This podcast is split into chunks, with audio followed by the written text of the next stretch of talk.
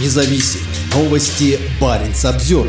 ЕСПЧ присудил компенсации за бесчеловечные условия содержания в российских колониях. Заключенные не могут удовлетворять базовые потребности, начиная с пребывания на свежем воздухе и заканчивая возможностью уединиться в туалете.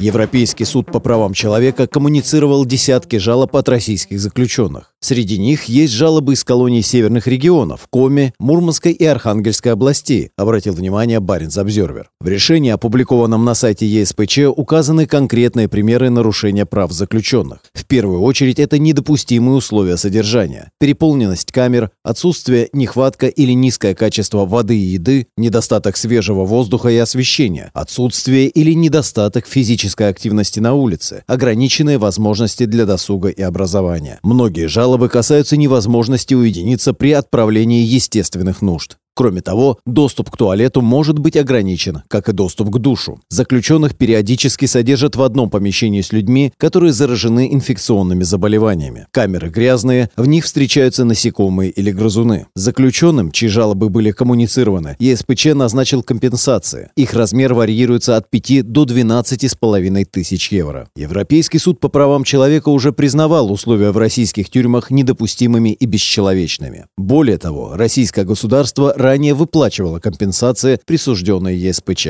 О пыточных условиях содержания неоднократно рассказывал политик Алексей Навальный. Его регулярно заключают в ШИЗО, где он сталкивается с холодом, голодом, невозможностью выключить на ночь свет и прочими нарушениями прав человека. Вдобавок, к Навальному подсаживали одного и того же заключенного, не соблюдавшего нормы гигиены. Баренц обзервер